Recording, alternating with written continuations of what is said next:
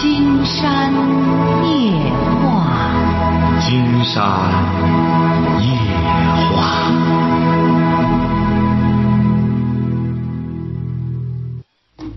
晚上好，听众朋友，我是您的朋友金山，很高兴和朋友们相会在午夜。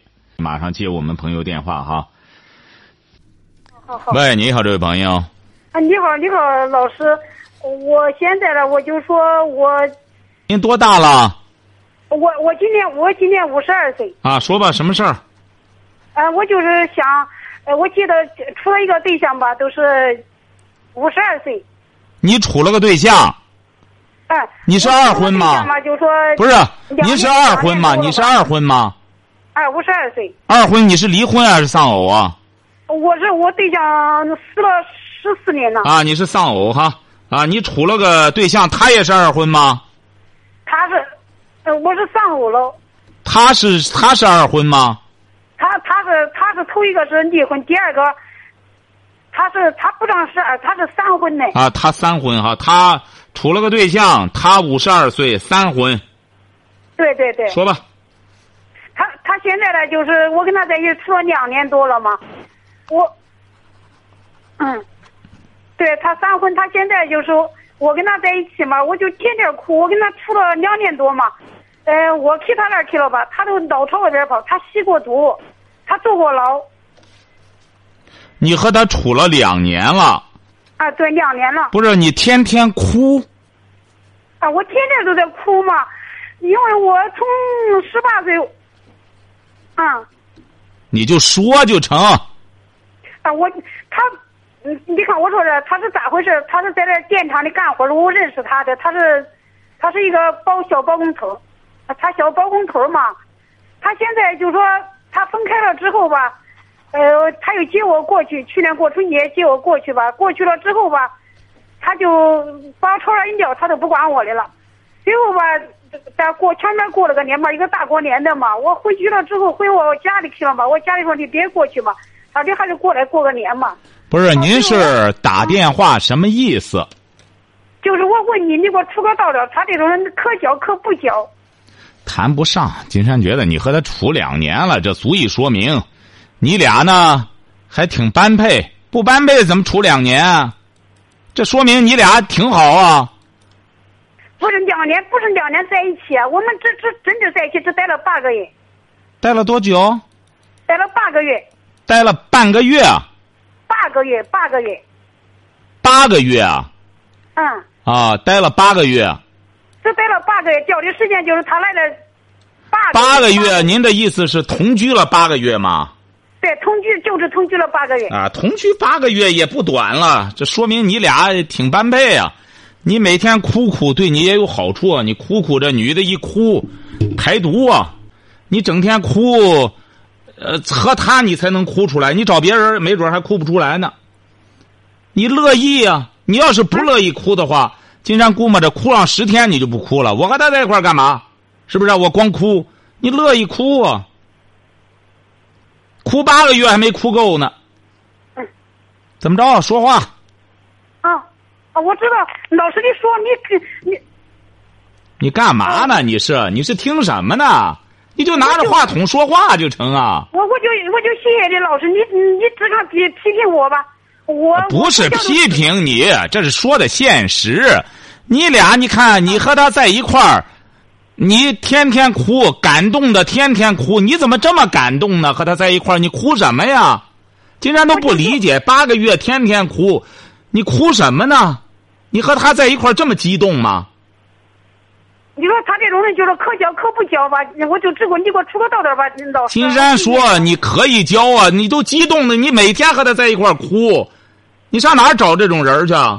不是您为什么哭啊？金山这不问您啊，您怎么这么感动啊？每天不是说我感动，就说我十八岁我都失去了父爱，我三十岁失去了妈妈，我我我对象我四十岁失去了我对象，所以我这一个亲人一个亲人都离开了我，我这么多年没有一个人来这么关心我，所以他走进我的生活之后，我就觉得很感动啊，要不然金山就讲嘛，这不是你在他这儿了，也找到父爱了，也找到呃父爱了，那所以说感动的你每天哭，你的你这什么爱俩爱一块儿找到了，金山就不理解，你怎么还质疑他是什么人呢？人家整天对你这么好，怎么不好了？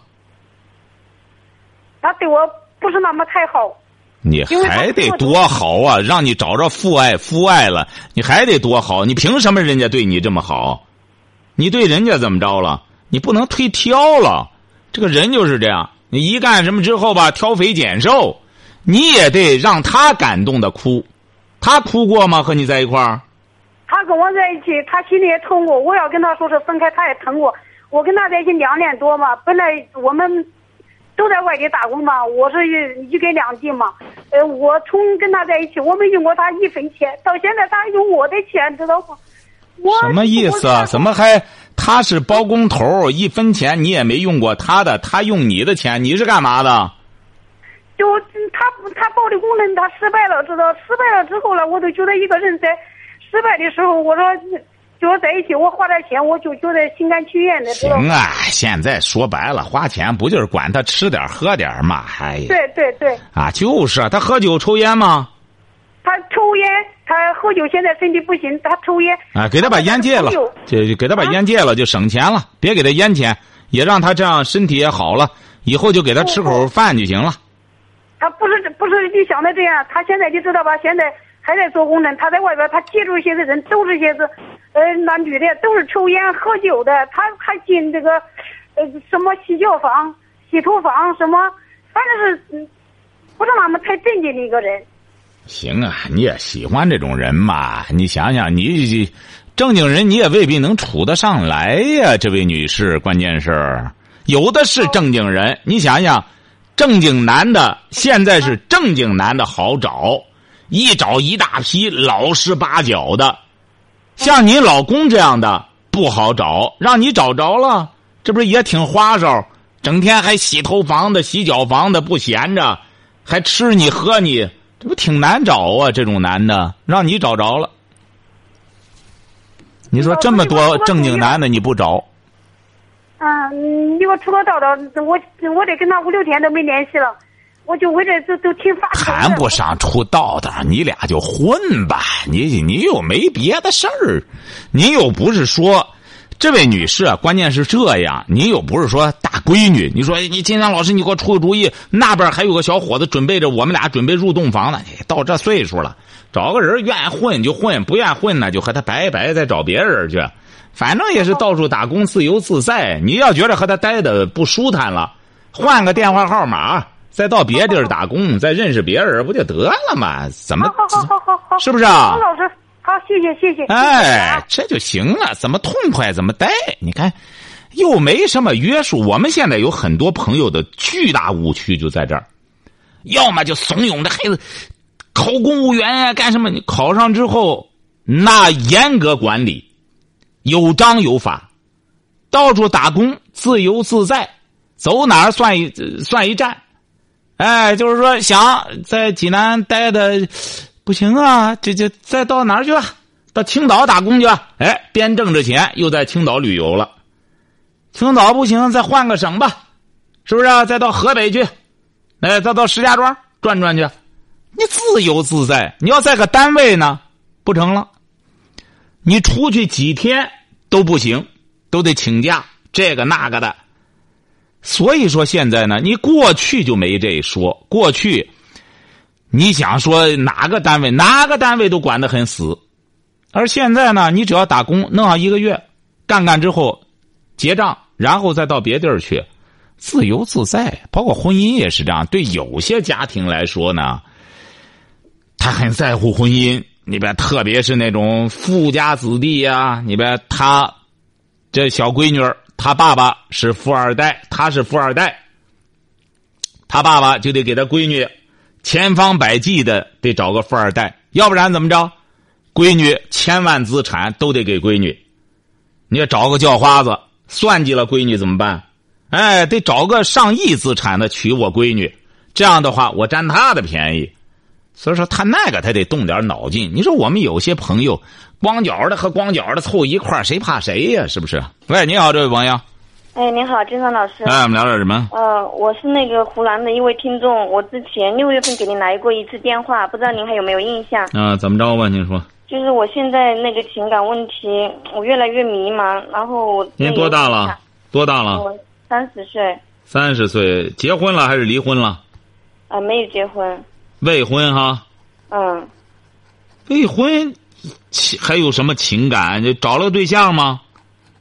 呃，现在有一个男朋友，但是他多大？他三十一。啊。现在情况是这样子的，我就，可能我我不知道我现在跟他处于我是什么样的角色，我不太明白。然后不知道是因为年龄越来越大，反正我这段时间特别的迷茫。你是什么文化？我大专。大专，他呢？这男的什么文化？他本他本科。本科啊？怎么迷茫？他结婚了吗？他没有，但是。嗯，是这样的，金山老师，我跟他相处这段这段时间，好像一直都他的他跟他的前女友的感情啊，一直都纠缠不清。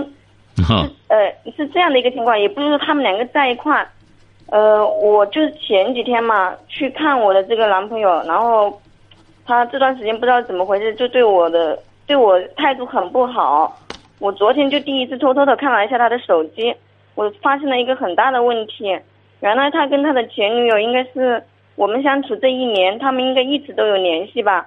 然后他还说，他很爱他的这个前女友，他对他的前女友感情很深，他们在一起五年。你是做什么工作？我在公司做行政。啊，在公司哈，他是干嘛的？他他那个自己做点小生意。啊，小生意哈。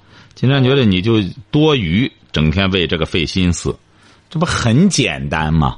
他和你三心二意，你可以和他二意三心。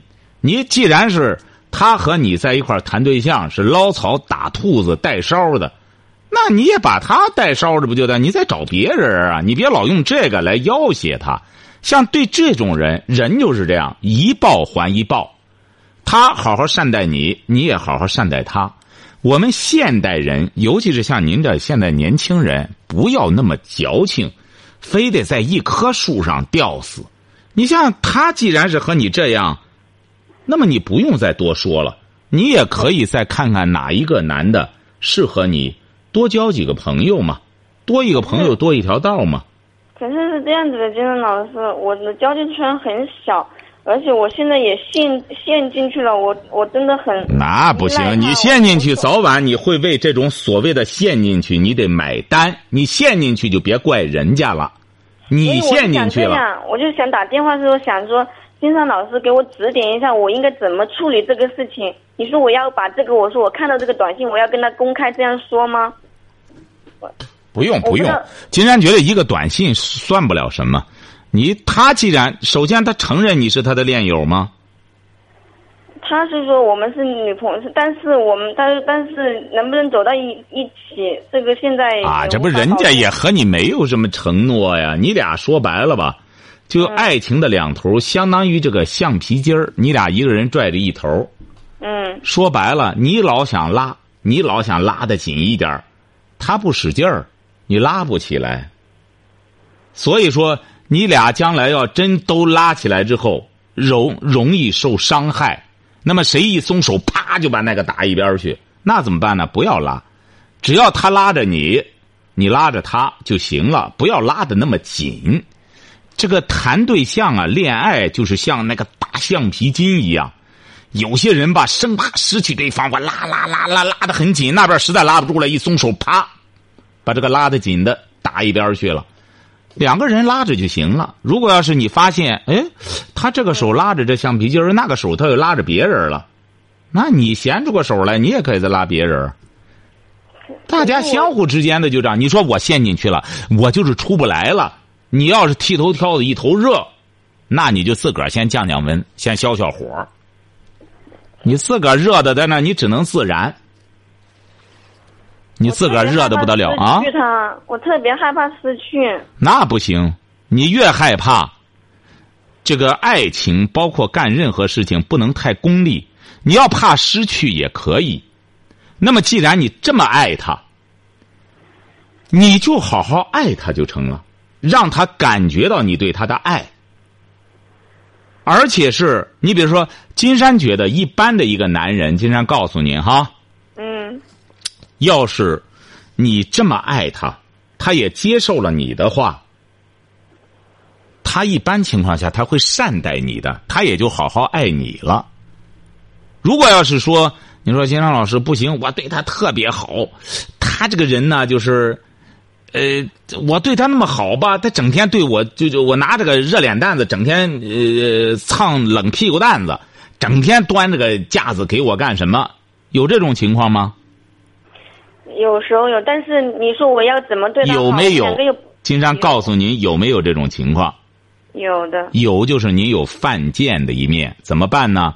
这就说明您这个男朋友，他不是光吃敬酒的人。这个人，你听说过敬酒和罚酒吗？哎，有些人啊吃敬酒，有些人吃罚酒。你一看上赶着不是买卖，越上赶着他越整天嘟噜着个脸，哎，和你欠他的似的，你就甭上赶着搭理他了。你再给他换个伙食，你说这个人大鱼大肉挺好啊，挺好啊，他就不吃。没准你换点辣子咸菜，小咸菜放点辣椒。倍儿香！你听我说一下，他是这样子的，他跟他前女友关系呢，他前女友应该是结婚了还是没结婚，不是很清楚。他的前女友是要跟他分，他们可能之间有一些债务问题，他对这个前女友花了差不多有二十万，然后现在他想又想讨点债回来，但是可能他的内心还是有一点想挽回的意思。然后我是看了这个短信这个意思才这样看出来的。您这个男朋友，您这个男朋友是农村考来的吧？啊，农村考大学出来的吧？呃，是的。哎，说实话，金山一听就是农村考大学出来的，晓得吧？一般情况下，金山告诉您，嗯，他就在一个小城市里边，他家里的见识也不会到这份上，让他儿和一个女孩子还没结婚，给那女的花二十万，也不会犯着贱。而像您这个男朋友也准备结婚的，您听着，他就是准备发婚，他也不会给他发花二十万。您这个男朋友之所以说给对方花了二十万，他就是要给你一个他去再去和他联系的理由。哦，他不知道我看了短信，他不知道的。哎呀，金山觉得就是您这种自作聪明的女孩，最终聪明反被聪明误。一个是他写的这上面，这个男孩子，金山觉得他是哪儿人啊？我们湖南的。湖南的，金山估摸着这男孩就不是山东的。湖南男孩和湖南女孩，您这心眼子就不够用的了，晓得吧？像这男孩，太明白了，越这样你越有压力，越有压力你越上赶着。你还觉得哎呦，他真有实力，他能为他前女友花二十万。将来我要成了他现女友的话，现在说白了东西也贵了，有可能得给我花三十万，吊你的胃口，吊你的胃口。不不不是这样子的，因为我什么都有，我不需要他有任何东西。那你看上他什么了？那你看上他什么了？我喜欢他的，他。他经历了很多东西，我喜欢。不是你喜欢他什么？你金山要帮您的话，你看上他什么了？既然什么东西都不在乎，你有的是东西。喜欢他有才。喜欢他有什么？他有才气，聪明。怎么聪明了？聪明就一块耍你俩吗？然后。不是他聪明体现在哪方面？聪明就是让他前女友蒙了他二十万去，到现在人家结了婚了。把他甩到后边，他还和跟屁虫啊似的上赶着，想捞回点来吗？这就是聪明吗？因为他那个女朋友做的很绝，他一直都是很爱他女朋友的。他女朋友早就这就叫聪明吗？这智商都到这份上，人家那女孩子都烦的烦的，给人家花二十万了，人家还找别人结婚了。这伙计到现在你还上赶着爱着他，他还上赶着追人家，你认为这叫聪明吗？你的聪明是在哪儿来的？金山就想比较痴情啊，我会觉得这个男生会比较痴情。那你就感谢他吧，你他什么时候和那女的最终又把那女的弄回来，那你就祝福他们俩就成了。你看你这么痴情，他都结婚了，你又挑唆他离婚，又回过头来嫁给你，那你就发扬风格就成了。既然你稀罕这种痴情的话。那你意思是说，这种人就完全不是我心里所想的那样，是吗？谈不上，不是他没问题，这小伙子没问题，是你你有病，他没病。你现在呢是剃头挑子一头热，没准看看这小伙子也不知道看上人家什么了，哎，到现在就上赶着，也没理由的这样爱。像您这种没理由的爱，就是一种贪，还不一定贪什么事儿呢，也说不出口来。好么时候呢？一般的情况下，一个女孩子爱一个男孩子，首先得考虑经济基础，起码得有吃的有喝的，没吃的没喝的怎么爱呀？你也不在乎这个。可以呀。什么？对呀，我们我们两个有这个能力，有吃有喝啊。我也有能力，他也有啊。你有能力什么呀？金山觉得您现在啊，那您爱他什么呀？一再问你也问不出来。我觉得这个人起码是通情达理，说的不是说像有的人说不说不清一个事情。您觉得到现在还通情达理啊？一边和你在这里爱着，一边给那边发短信，又是爱人家什么的，人家都结婚了，这样你还有是非标准吗？金山不理解您这位小姑娘，你有是非标准吗？我就是看到这个短信之后，所以我现在就乱了，我就现在不知道该怎么。你这么不辨是非，像你这么糊涂的一个女孩儿，金山直言不讳的讲，你都没有资格爱。你爱的，你和他弄两年了，爱了他两年了，最终这么个结果，弄得人家赶快上赶着向自己的前女友结了婚的前女友谄媚，你不觉得你很失败吗？所以说你还回过头来还糊涂着呢。你要再糊涂的话，你想想这位小姑娘，你再找谁去？那你得找那智商为零的。没有爱的能力了怎么办？如果失去他了，我都不知道怎么爱了。那就学，那就不要爱了。什么时候先学会了什么叫爱？今天先告诉你怎么爱哈。嗯。一个男人的可爱在哪里啊？一个男人怎么才可爱？起码有一个责任心。责任心呢？男人啊，嗯，要懂得忠孝节义。忠，就意味着他对工作很忠诚。是一个堂堂正正的人，有事业的人，晓得吧？嗯。孝，说明他尊老爱幼。哎，是一个，是一个有家庭观念的人。节，有气节。哎，不会说。我和这个女的一边爱着，一边和那个女的再怎么着想办法。人家一约我了，我赶快和她开个房。哎，这这偷猫的赶快这这这折腾两下，出来之后提上裤子再和你折腾去。哎，他就有节，有气节，义讲义气。哎，你这个女的对我挺好，我指定得对你更好。你敬我一尺，我敬你一丈。这就是说做人，你得先去考察这个男人。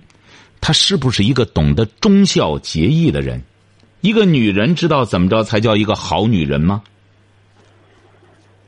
嗯，不知道。哎，你这些你都不知道，你怎么去谈对象啊？三从四德。一个女孩如果要是在家里当女儿的时候，指定是在家里也处的很好；结了婚之后，那么和丈夫也会处得很好；那么生了孩子之后。指定会把孩子教育的很好，这就叫三从四德。四这就叫三从。那么四德呢？就是这个女的懂得妇德，哎，懂得德性，哎，干什么事儿有章法，懂得羞耻，哎，不是说这个男的呢，他不爱我，但是我就爱他呀，我怎么办？我宁可给他献身啊！如此没有羞耻感的女人，男人是不爱的。男人一看这玩意儿，他受得了吗？这么一个众人这个可夫的女性，他和他在一块干嘛？这不浪费弹药吗？所以说，一般的男人，他没病的男人，都喜欢那种有贞操、有羞节、有羞耻感的女孩这种和膏药似的额上赖上的，一般的男的都躲远远的。所以说，你首先得学会做人、识人、识别人，你才不会犯这种低级的错误。你像这个男人也是这样，给他摊牌，别整天人家给这个这这这撂这个大脸蛋子，也上赶着讨好这个，你这样没好。这个人就是这样，男欢女爱，男的得喜欢你，给个笑模样，女的去爱去。那女的整天，男的整天嘟噜着个脸蛋子，女的上上赶着这不犯贱吗？所以说，你得和他谈开，你爱不爱我？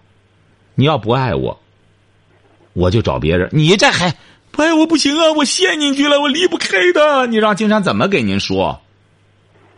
所以说，你首先要做一个堂堂正正的女人，你就有自尊，你就自爱，别人才会爱你。晓得了吧？嗯，就这么简单的道理，哎，所以说以后得学着这个哈。好嘞，再见。嗯，湖南人呢，金山讲过很聪明，但是你看他也有犯糊涂的时候。当局者迷。哎，金山老师。喂，你好。你好，你好，你好。哎呦，得给你打电话，给你打个电话最不容易啊。啊，说吧。啊，我想问一下金山老师，这个这个一个员工和领导的关系怎么相处啊？的。你是员工啊，还是领导？我是员工啊。你是你多大了？我今年呃四十了。今年四十，是在这个单位干多少年了？我刚来时间不长。不是，您是什么部队转业吗？不是啊，我我们我是干我是做厨师的。哦，您就是到这儿来，刚应聘到这儿来打工，是不是啊？对。啊。你和谁哪个领导处啊？和厨师长吗？不是，和我们这个一个单位，我是一个单位一个餐厅。啊，你不是厨师吗？啊，对。你的上司不就是厨师长吗？我们这里没有，就是我自己一个人。就你一个厨师。对。你和哪个领导处关系啊？和我们这个就是说一个地方吧，我就负责一个十几个人的餐那工作餐。这个这个单位的十几个人的工作餐，哪个官最大？就是一个经理啊。经理官最大。对。你要和谁处啊？我要和经理啊。啊，就和经理处就行，给他做点好饭吃。我说至于那个怎么处呢？我这个关系吧，好比说那个一个一个总经理，一个副经理。他两个吧，就他两个关系吧，弄的吧也不怎么很好。但是我呢和这个这个副经理呢谈的也很谈得来。但是他呢就是说呢，我和他一一说话吧，这个经理就就就就看就就用就用那个眼神看我瞪我。行，您记住了哈。啊。要是总经理用眼神盯你了，记住了吧？嗯。以后。就少和副经理再攀近乎了，或者私下里攀近乎，晓得吧？然后呢，听着哈。嗯。哎，就是说，既然是要和当官的处关系了，那一定要记住了，奔那个大头。嗯。晓得吧？嗯。哎，奔大头，总经理来了，马上就和总经理给总经理弄个好菜儿什么的，弄弄。然后守着总经理，可以甭再搭理副经理。您知道为什么吗？啊！您要真和副经理关系好的话，听着哈。啊！守着总经理，你少和副经理打招呼、套近乎，这是对副经理好，晓得吧？哦。哎，私下里可以，或者说两个人约个地儿喝个酒的时候，说你告诉他。你得和总经理处好关系啊！你没看我守总经理就冷落你，这样显得咱咱哥俩呢不近。你得主要伺候好总经理，你伺候不好他，你这把你这副经理就给骂了，晓得吧？说明您这副经理啊，现在还没悟过劲儿来，他老和总经理找别扭。哪天总经理不不找个事儿就把他给免了嘛？晓得吧？嗯。哎，你就厨师一共十几个人，就集中。就伺候总经理就成了，嗯，哎，就是对总经理好。你厨师很厉害，平时说白了就嘟噜个脸蛋子，总经理来了，笑容可掬的伺候他就行，晓得吧？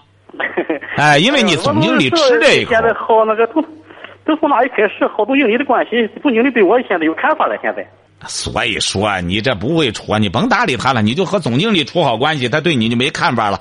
以后就就集中说白了，伺候总经理。晓得了吧？啊，我我那个现在吧说那个我现在已经定性了，他说这个菜啊再换，让我再换。谁让你再换？我我我啊？谁让你再换？就是说那个让我太薪啊，继续出新啊，就是。谁让你出新啊？这个经理啊。啊，你就出新就行了，再出新就行。我觉得他是不是他是不是有点是有有点那个使唤些个使唤傻小的那种感觉呢？是不是啊？没有没有没有，你就好好的，你有这个机会，这个单位一共这么几个人儿，哎，你就好好的和他处好关系，多伺候他，他来了多和他打招呼，多和他。经常给你举个例子哈。啊，你说。最近啊，厦门大学晓得吧？嗯嗯嗯。你看人家一个大学。那教授不高兴了，为什么呢？这个厦门大学一个教授来到餐厅吃饭的时候，厨师都不搭理他。嗯。他问：“还有别的菜吗？”厨师都不搭理他。嗯。结果校长突然来了，哎呦，人家那厨师笑的和一朵花似的，然后端着菜就出来了，晓得吧？嗯。你看校长就高兴，这个教授不高兴，就给校长提意见。说这个厨师，哎，不一视同仁。你看见了我之后，都不搭理我；见了你来了之后，好嘛，把好吃好喝的都端上来了。你看，哎，你得学人家这厨师。说白了，你掌勺也不容易。你一共十几个人你平时把大家的饭要做好，晓得吧？哎，你既然你平时把大家一共十几个人让大家爱吃爱喝，然后呢，对领导。要特别对待，金山觉得这不属于巴家，因为你敬畏的是这个职务，晓得吧？对呀。你这个单位没这个总经理，那你这单位怎么运作啊？是不是？啊？那么你，啊对，哎，你伺候好一把手，别人也不敢多说。所以说，你要早给金山打电话，你这个副经理就不会这样看你了。你早，你说你守这个总经理，你和副经理这样，你实际上是给副经理添乱。你这样让副经理很尴尬。你看，本来说白了，副经理你别忘了是总经理给的，晓得吧？嗯。哎，所以说得学会处事哈。好嘞。他以前吧，他不他以前就是经常夸我，现在也不夸了。我现在。谁以前净夸你啊？那个那个这个总经理，他说不错不错不错。呃，我我我这男的，我经常告诉你怎么说哈，经常告诉你怎么说哈，你这个嘴呀。你这个嘴啊，你尽管是个厨师，你也得学会说甜言蜜语，晓得吧？对呀，我哎，见了总经理了，你一定得说，总经理，你这一段时间你不夸我，我都没有工作积极性了。你一夸我，哎呦，我就和上了弦的一样，哎呦，特别干什么，晓得吧？嗯嗯。哎，你得直接要夸。你给总经理要个夸呢？总经理说白了，给你几个夸，这个又涉及不到奖金问题，他会无偿的给你很多夸，晓得吧？你就直接要夸，这一夸就动力是吧？就是，哎，你这不是就是变相的讨好总经理嘛？你就说总经理，你一夸我，我浑身就有干劲啊！哎呦，我就热血沸腾啊！哎，总经理一听挺高兴，哎，给你几个廉价的夸。又不花钱，总经理还觉得挺好。你看这厨师不要别的，就要几个夸，晓得吧？哎，得学会给总经理要东西，给几个夸。你要说总经理，你给我涨点奖金吧，他就和你瞪眼了，晓得吧？哦，这我这个工资这个钱就不是他出，你说我要求这一块能我能要求吧？你要求什么？我能不能在适当的地方就是要求一下这工资这个事能要求吧？你先别要求这个了，你真不会处事啊！你把总经理伺候好了，说白了，他那个手指头拨了两下，你那奖金多给点就什么都有了，晓得吧？嗯嗯。哎，你还去再要钱去？你这不傻吗？你就伺候好他，集中伺候好他，晓得吧？哎，好嘞，再见。你看，这就本末倒置。你这些事儿不给他点开，在这单位快干不下去了。副经理已经和他掰了，总经理再不再不买账，不很快就把这工作给丢了吗？喂，你好，这位朋友。好，今天晚上金山就和朋友们聊到这儿，感谢听众朋友的陪伴，祝您阖家欢乐，万事如意。